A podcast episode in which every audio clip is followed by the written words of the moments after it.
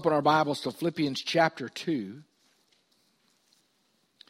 we're going to begin in verse 12. Now, Paul has been writing in Philippians chapter 2 uh, about Jesus, and uh, he talked about who he was and how he came and what he did for us. And he continues that thought with these words Philippians chapter 2, beginning with verse 12. Therefore, my beloved brethren, as you always have obeyed, not in my presence only, but now much more in my absence, work out your own salvation with fear and trembling. For it is God who works in you both to do and to will for his good pleasure. Pleasure. It's not going to come out. Do all things without complaining and disputing that you may become blameless and harmless, children of God without fault in the midst of a crooked and perverse generation, among whom you shine as lights in the world, holding fast the word of life, so that I may rejoice in the day of Christ, that I have not run in vain or labored in vain. Yes, and if I am being poured out as a drink offering on the sacrifice and service of your faith, I am glad and rejoice with you all. For the same reason, you also be glad and rejoice in me. But I trust in the Lord Jesus to send Timothy to you shortly, that I may also be encouraged when I know your state. Let's pray. Father God, I thank you for tonight. I thank you for the faithful attendance of these that are here. And Father, most of all, I just thank you for the time we have together to sing your praises and, Lord, to lift up the name of Jesus. And now, as we study your word, once again, you let it go forth in power. You let it accomplish what you intended to do. Grow us thereby. And, Father, let the decisions that need to be made publicly be made tonight. These things I pray in Jesus' name. Amen. Now, some of these verses I have thought on quite a bit as as a young pastor. Brother Crease and I, uh, I, I, sort of miss him because he was always the guy I'd bounce stuff off of, and we would discuss stuff, and and he encouraged me a lot in this. But but a lot of uh, Christians through the years have asked me about this passage where Paul says, "Work out your own salvation with fear." and trembling because it says that God is the one at work in us to do his good will and pleasure. So, what's going on here? And the best I can come up with is this okay? This is the truth. God has worked salvation in us following our response of faith, okay? And we must work it out through obedience, okay? And we need to ask ourselves are we being obedient? Okay, because Jesus said, if you love me, keep my commands. That's obedience. He said that repeatedly. If we really love him, if you read the book of First John, if you love him, you're going to keep his word. You're going to be obedient. The mark of a Christian, the high mark, is that we obey our Savior.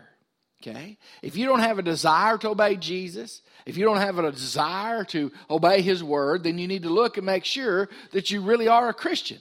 Because Christians have a desire to obey. Now, I've shared with you before, we have Australian Shepherds, and we had one, uh, and, and everything that you wanted her to do, she was eager to obey. I mean, she was, well, she was just sitting there, just waiting to obey. We've got a couple of others that are just the opposite. They want to do what they want to do, and you have to really get their attention for them to even try to obey. And so, my question tonight is how does your obedience show up in your faith?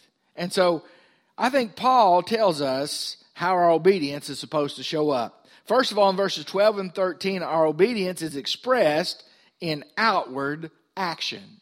Our obedience is expressed in outward action. Look at verses 12 and 13 again with me. It says, Therefore, my beloved, as you have always obeyed, not in my presence only, but now much more in my absence. Work out your own salvation with fear and trembling, for it is God who works in you both to will and to do for his good pleasure. You see, what he's saying here, especially in verse 12, is, is that we're not supposed to need somebody to stand over us, okay, uh, because God indwells us. We don't have to have somebody standing over us to make sure we do right because, because we know God, because we've responded to Him in faith. He's created a new person inside of us. A new will, if you will. And our will is supposed to be to do the things of righteousness. And we shouldn't have to have somebody to stand over us, but He's empowered us eternally. And God provides a desire to make salvation visible and vital in our action. You see, when you read your Bible and it says to do these things, you should be marking it down. These are the things that a Christian does. When it says don't do these things, you should mark that down somewhere that those are the things a Christian does not do. You see, our, our Christianity, our obedience to Christ shows up in outer action.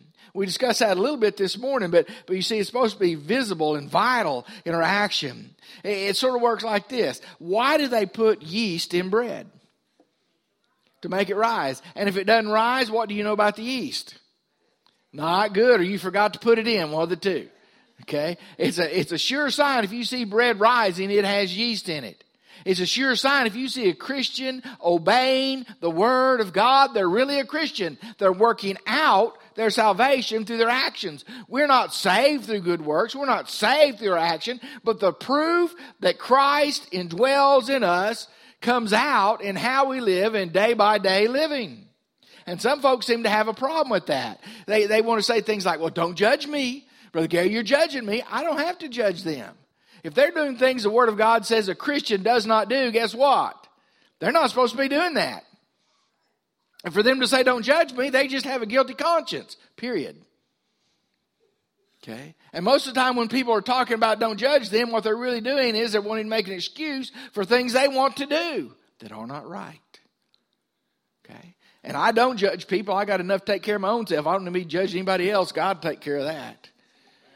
But you need to understand that for believers to work out and express our salvation, salvation faith is we're working out what God's already worked in. He's worked in salvation in our response to, in faith to the work of Jesus Christ that only He can save us. And we work out what a Christian is supposed to be doing. Paul tells us all through the New Testament what a Christian is supposed to be doing. And so it, our faith is, first of all, our obedience expressed in outer action. And we need to ask are we those people that obey? Now, we all know kids like this. I understand it now that I'm a pastor. I did not understand it as a kid. One of my running buddies was a Baptist preacher's son.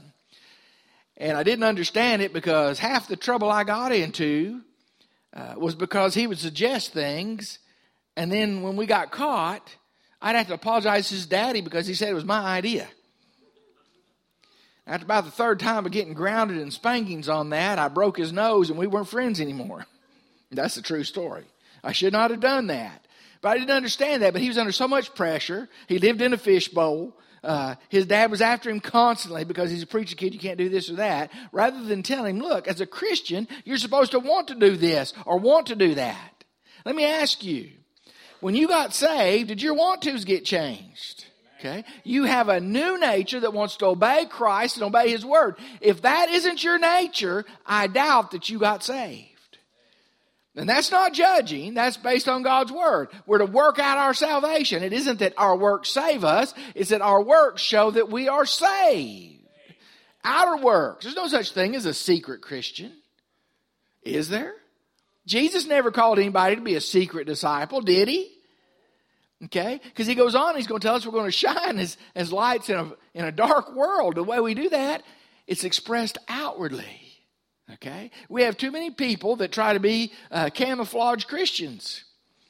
Nobody will know if they just settle in and don't let anybody know what they believe. No, they're to know what we believe by how we act, what we do and what we do not do. Okay? And we need to ask that. Uh, the second thing, our obedience is in verse 14 15, is expressed or characterized by proper attitudes. I didn't like this one too much. Our obedience is characterized by proper attitudes. You know, a lot of us have under control those sins of the flesh and things like that, but when it comes to sins of attitude, we just sort of let it go. You know, you ever hear somebody say, I'm just going to give them a piece of my mind? That's the wrong attitude for a Christian. And besides that, most of us don't have enough mind left to give much more of it away. Some of y'all will catch that later. Look at what he says.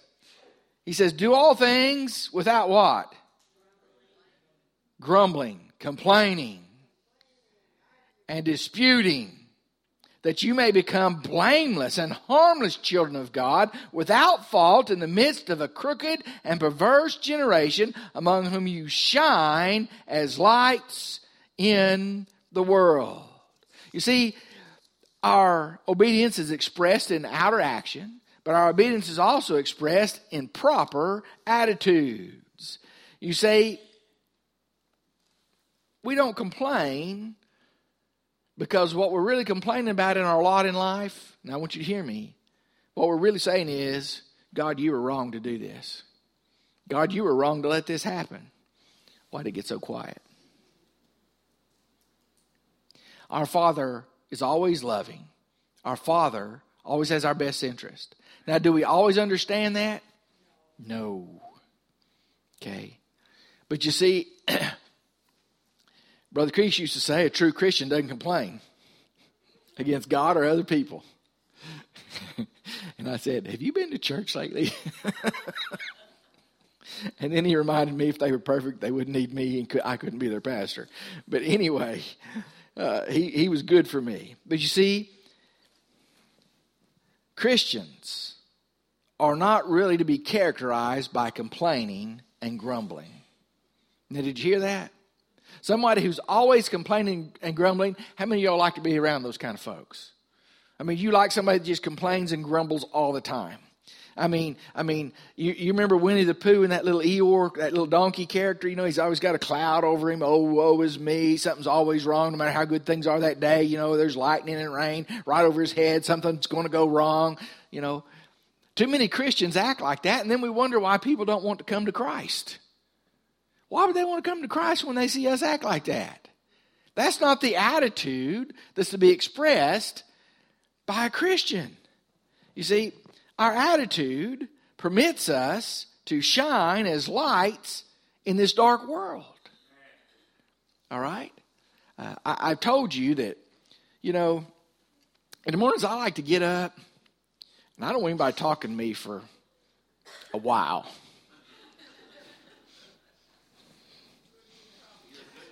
Yeah. No, the good Christian is sitting over there on the front pew because she gets up singing songs. Who wakes up singing songs? Who wakes up praising the God like the birds? And it, will be a, a preschool song from Sunday school. It'll, it'll, just be a happy little ditty, and it should just make me just happy all over. And I just want to say, Ugh! until she reminds me, is that the proper attitude of a Christian, Gary? Elizabeth is a lot better preacher than I am, if y'all haven't figured out. Okay? But she does it in the nicest way. She just smiles and just goes on with my grumpiness. And over the years, I've learned that you see, Christians, if you're really Christians, if you have Jesus in your heart, we're to be characterized by proper attitudes. You know, it goes like I'm I'm waiting for somebody. I've got this bad thing. You know, I have, I have two things when I drive. I have road rage. No, I, I really do. If they would allow me to put a bazooka on the front of my truck, it would be there. Okay.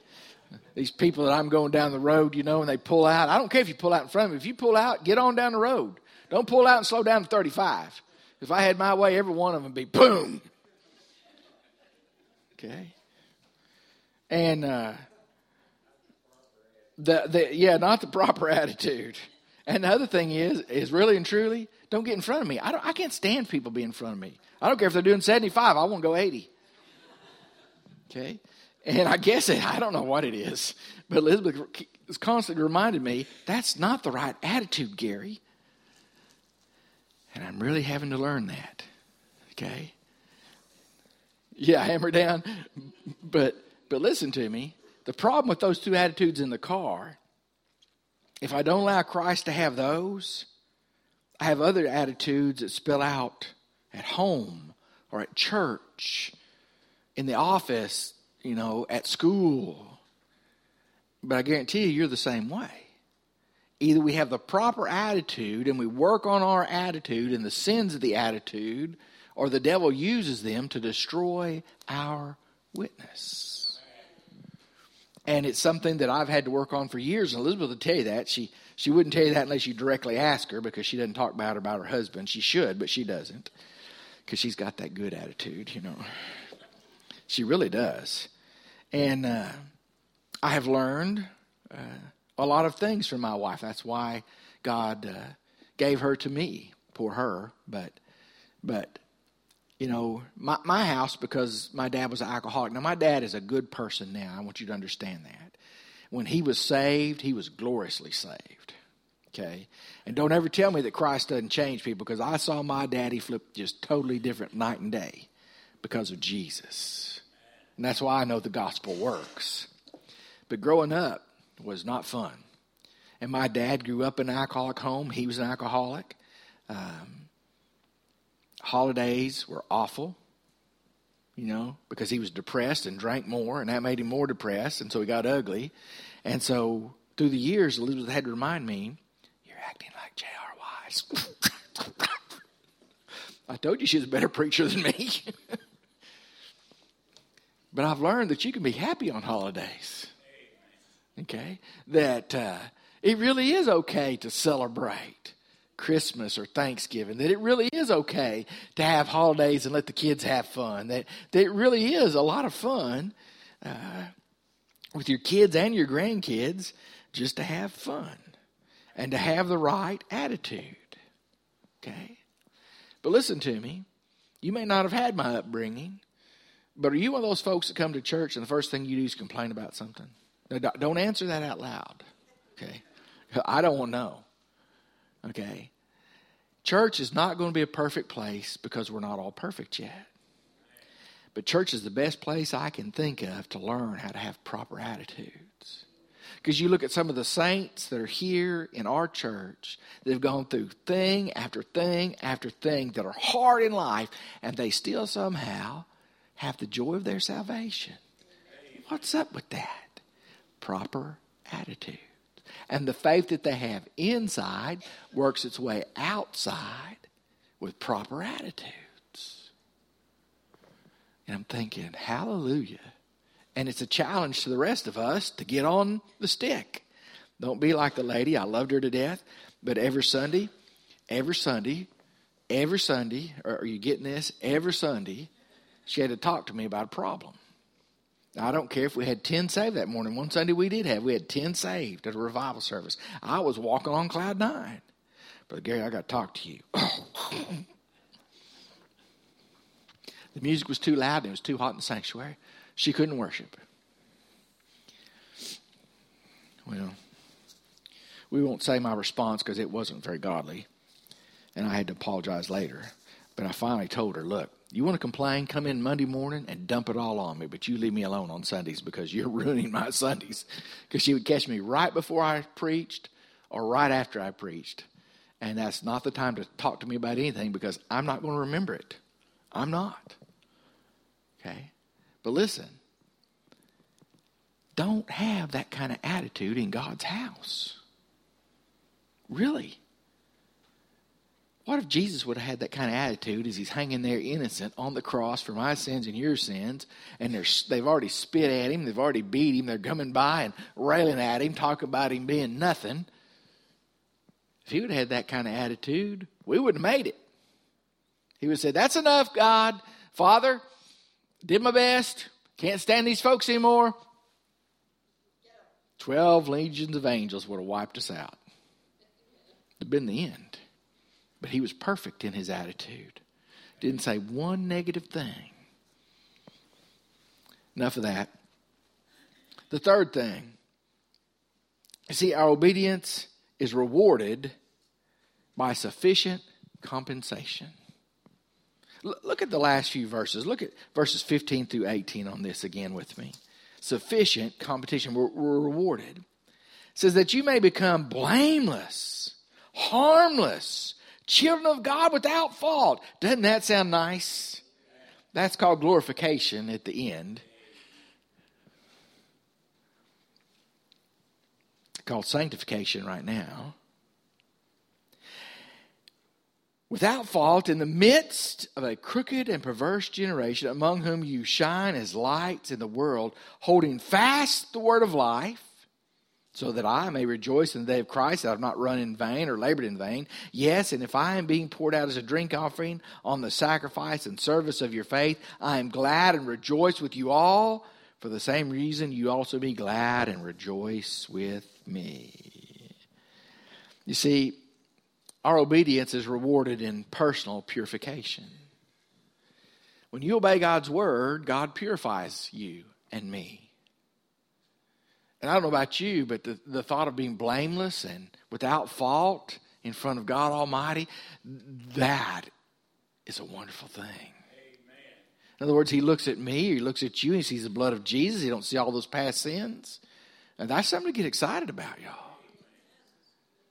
But he says our obedience right now as we work out our salvation that he's already worked in through believing in Christ, as we work it out, it's personal purification. People can see it. And we bring joy to our fellow Christians because they see us shine and they want to shine too. Didn't Jesus say we're to be the light of the world? And the city that was set on a hill couldn't be hidden? and you didn't light a, a lamp and put it under a bushel or under a bedstand, you held it up for all in the house to see. And light dispels darkness, but light also draws others that want the light, to be in the light. See? If you think about it, God's always rewarded his folks for obedience. There's a fellow in the Old Testament and I think he worked 130 years building an ark. What was his reward after that was over? Have you ever thought of that? Dry ground. After being on that ark with all those stinky animals for that long and cooped up, you better believe when I hit dry ground, I'm going to shout hallelujah. You talk about not wanting to fly because you want to keep your feet on the ground. I don't want to be on a boat that long either. Okay? First Peter tells us this in 1 Peter 1 5. He says that we've been begotten again to an inheritance which is incorruptible, undefiled, it does not fade away, and it's reserved in heaven for you and for me. And our obedience is always rewarded by God. It's always rewarded because we got some personal purification going on, but we grow in Christ. He uses us for greater works. Okay? You know, Jesus said, He who is faithful in little will be faithful in much. Sometimes we're not trusted with the much because we haven't been faithful in the little. Because maybe we've had a bad attitude. Maybe we haven't been obedient in some things. Maybe we uh, don't have the proper outer actions. Uh, but you see, there's coming a day when all the things that we think nobody's noticed, God rewards. All the sacrifices you've made, for Christ. And some of you have made a lot of sacrifices. Not a one of them is going to fall away. All the things you've done working hard through the years in this church for the kingdom of God, God has written down. And your obedience will be rewarded in this lifetime, and especially in obedience shows how we work out our salvation. Not that we save ourselves, but because God has saved us, what's on the inside comes out. But it comes out through obedience. Would you bow your heads and close your eyes? Maybe tonight you need to come and recommit to being obedient to God. Maybe He's been asking you to do something and you just been saying, nope, nope, nope, nope, can't do it, ain't going to do it, and you need to be obedient. Maybe you need to come and surrender some things he's been wanting to take away. And you said, I don't want to give them up. And he says, Give them to me. And you say, No. And he says, Be obedient. Maybe you need to join the church by baptism, letter, or statement. Maybe you need to accept Christ as your personal Lord and Savior. I don't know. Maybe you need to come just praising Him for what He's done for you, for saving you. But whatever it is, you need to come when He speaks because if you keep telling God no, pretty soon He quits speaking and lets you have your own way. And that's a scary thing. whatever you need to do, He wants you to do it. I'm going to pray. We're going to stand. Brother Ronnie's going to lead us a hymn invitation. You come as God wants you to come. Father, thank you for your word. Thank you for saving us from our sins. Lord, help us to work out our salvation in a way that would glorify the name of Jesus Christ. Help us to make the decisions that would lift his name high. Lord, you said if we'll do that, he'll draw all men and women to himself. It's in his name I pray. Amen.